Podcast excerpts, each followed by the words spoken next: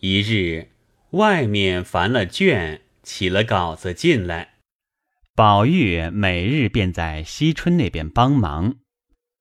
探春、李纨、迎春、宝钗等也都往那里来闲坐，一则观画，二则便于会面。宝钗因见天气凉爽，夜复渐长，遂至母亲房中商议。打点些针线来。日间至贾母处、王夫人处两次醒后，不免又成色陪坐。闲时园中姐妹处也要不时闲话一回，故日间不大得闲。每夜灯下女工，必至三更方寝。黛玉每岁至春分、秋分之后。必犯旧疾，金秋又遇着贾母高兴，多游玩了两次，未免过劳了神。近日又复嗽起来，觉得比往常又重，所以总不出门，只在自己房中将养。有时闷了，又盼个姐妹来说些闲话排遣。及至宝钗等来望候他，说不得三五句话，又厌烦了。众人都体谅他病中，且素日形体娇弱，禁不得一些委屈，所以他接待不周，礼数疏忽，也都不责他。这日，宝钗来望他，因说起这病症来，宝钗道。这里走的几个太医，虽都还好，只是你吃他们的药，总不见效，不如再请一个高手的人来瞧一瞧，治好了岂不好？每年间闹一春一夏，又不老又不小，成什么？也不是个长法。黛玉道。不中用。我知道我的病是不能好的了，且别说病，只论好的时候，我是怎么个行景，就可知了。宝钗点头道：“可正是这话。古人说，食谷者生。你素日吃的竟不能添养精神气血，也不是好事。”黛玉叹道。唉，生死有命，富贵在天，也不是人力可强求的。今年比往年，反觉又重了些似的。说话之间，已咳嗽了两三次。宝钗道：“昨儿我看你那药方上，人参、肉桂，觉得太多了。”虽说益气补神，也不宜太热。依我说，先以平肝养胃为要。肝火一平，不能克土，胃气无病，饮食就可以养人了。每日早起，拿上等燕窝一两，冰糖五钱，用银吊子熬出粥来。若吃惯了。比药还强，最是滋阴补气的。黛玉叹道：“你素日待人固然是极好的，然我是个最多心的人，只当你有心藏奸。从前日你说看杂书不好，又劝我那些好话。”竟大感激你，往日竟是我错了，实在悟到如今。细细算来，我母亲去世的时候，又无兄弟姐妹，我长了今年十五岁，竟没一个人像你前日的话教导我。怪不得云丫头说你好，我往日见她赞你，我还不受用。昨儿我亲自经过，才知道了。比如，你说了那个，我再不轻放过你的。你竟不介意，反劝我那些话，可知我竟自误了。若不是前日看出来，今日这话，再不对你说。你方才叫我吃燕窝粥的话，虽然燕窝易得，但指我。因身子不好了，每年犯了这病，也没什么要紧的去处，请大夫熬药，人参肉桂，已经闹了个天翻地覆了。这会子我又兴出新闻来，熬什么燕窝粥。老太太、太太、凤姐姐，这三个人便没话说。那些底下老婆子、丫头们，未免嫌我太多事了。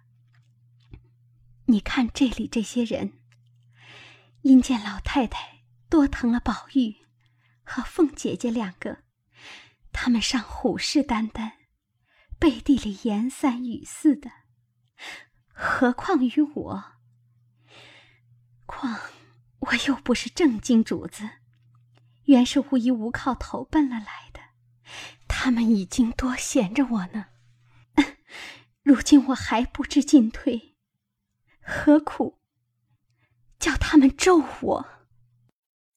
宝钗道：“这样说，我也是和你一样。”黛玉道：“你如何比我？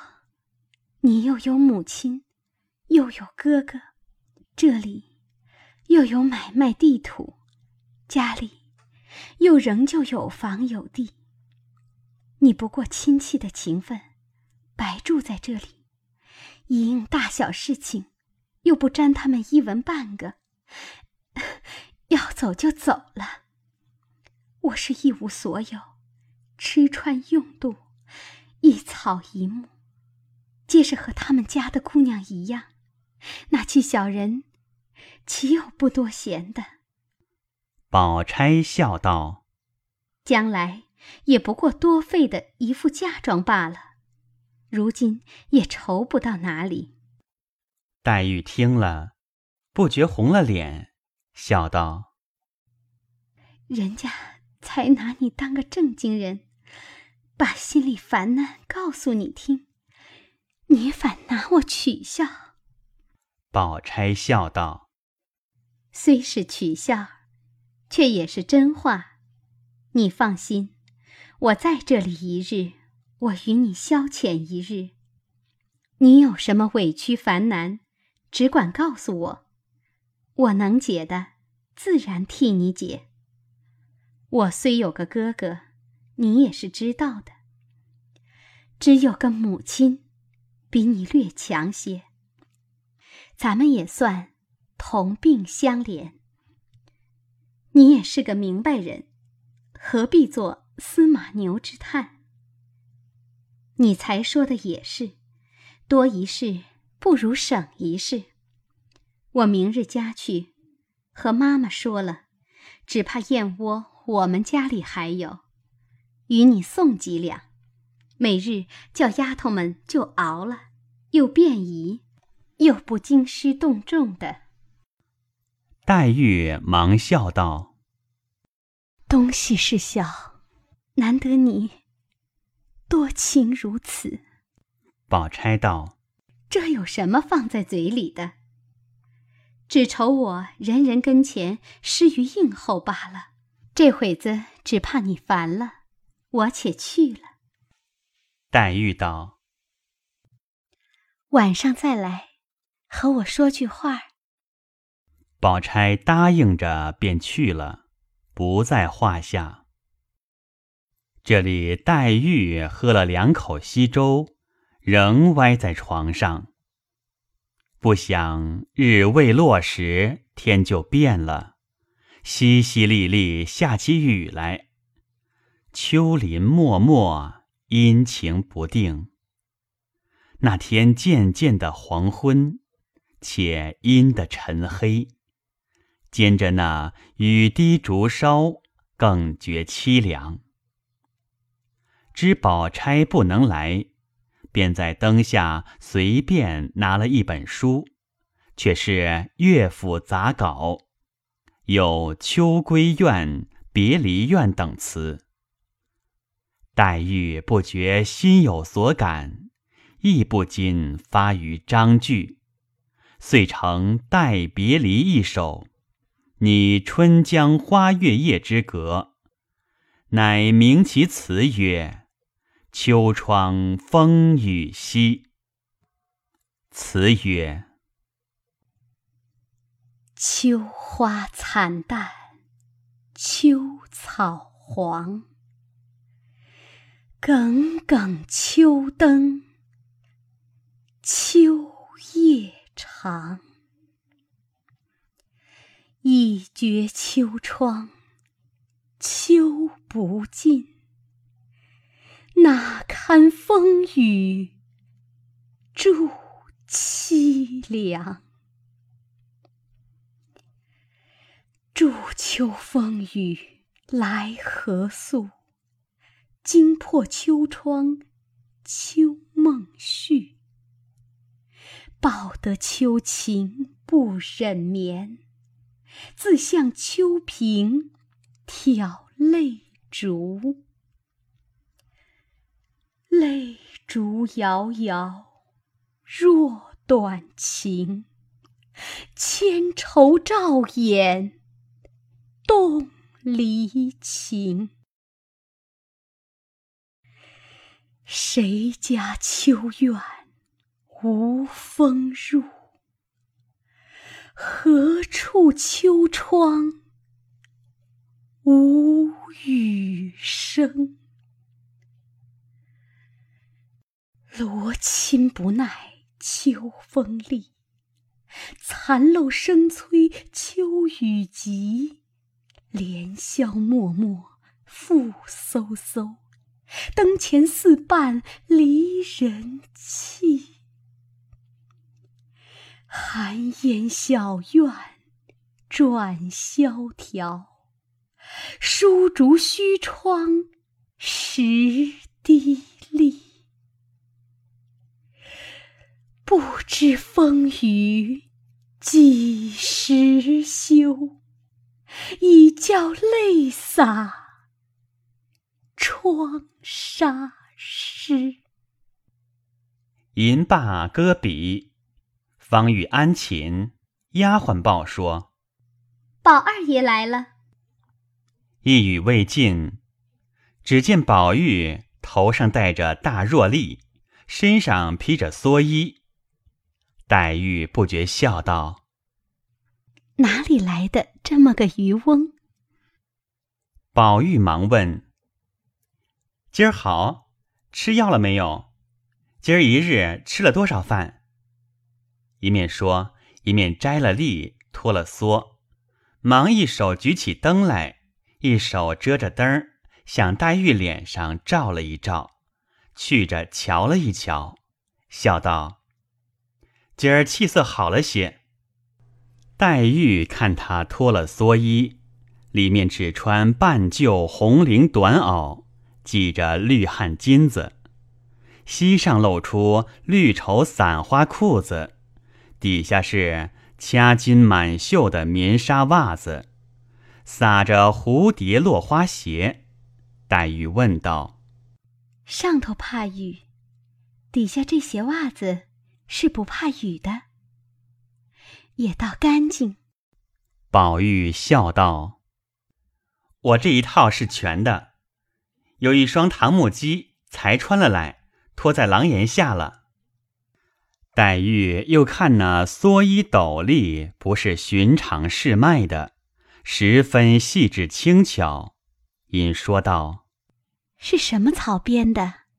怪到穿上不像那刺猬似的。”宝玉道：“这三样都是北静王送的，他闲常下雨时，在家里也是这样。你喜欢这个，我也弄一套来送你。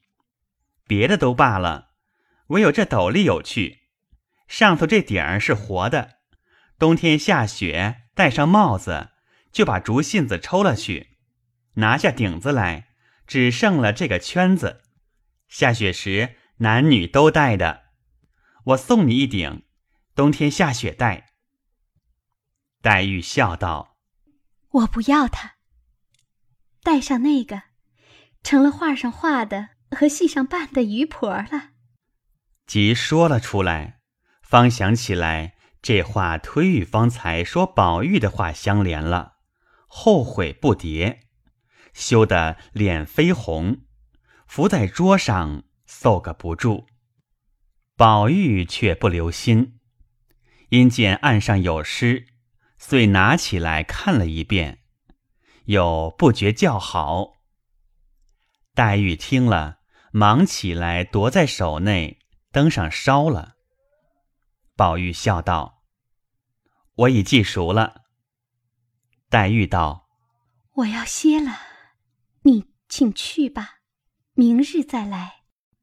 宝玉听了，回首向怀内掏出一个核桃大的金表来，瞧了一瞧，那针已指到虚末亥初之间，又忙揣了，说道：“原该歇了，又搅得你劳了半日神。”说着，披蓑戴笠出去了，又翻身进来，问道。你想什么吃？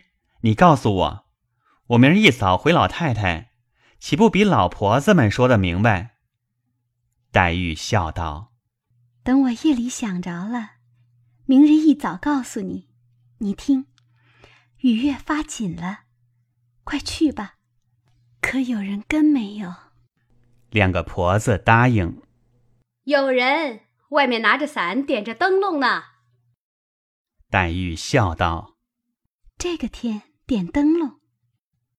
宝玉道：“不相干，是养脚的，不怕雨。”黛玉听说，回首向书架上把个玻璃绣球灯拿了下来，命点一支小蜡来，递与宝玉道：“这个又比那个亮，正是雨里点的。”宝玉道：“我也有这么一个。”怕他们失脚滑倒了，打破了，所以没点来。黛玉道：“跌了灯值钱呢，还是跌了人值钱？你又穿不惯木屐子，那灯笼命他们前头点着，这个又轻巧又亮，原是雨里自己拿着的。你自己手里拿着这个，岂不好？明儿再送来，就失了手。”也有限的，怎么忽然又变出这剖腹藏珠的脾气来？宝玉听了，随过来接了。前头两个婆子打着伞，拿着羊角灯；后头还有两个小丫鬟打着伞。宝玉便将这个灯递给一个小丫头捧着，宝玉扶着她的肩，一径去了。就有恒无院一个婆子，也打着伞，提着灯，送了一大包燕窝来，还有一包子结粉梅片、雪花羊糖，说道：“这比买的强。我们姑娘说，姑娘先吃着，完了再送来。”黛玉回说：“费心。”命他外头坐了吃茶。婆子笑道：“不吃茶了。”我还有事呢。黛玉笑道：“我也知道你们忙，如今天又凉，夜又长，越发该会个夜局，痛赌两场了。”婆子笑道：“不瞒姑娘说，今年我大沾光了。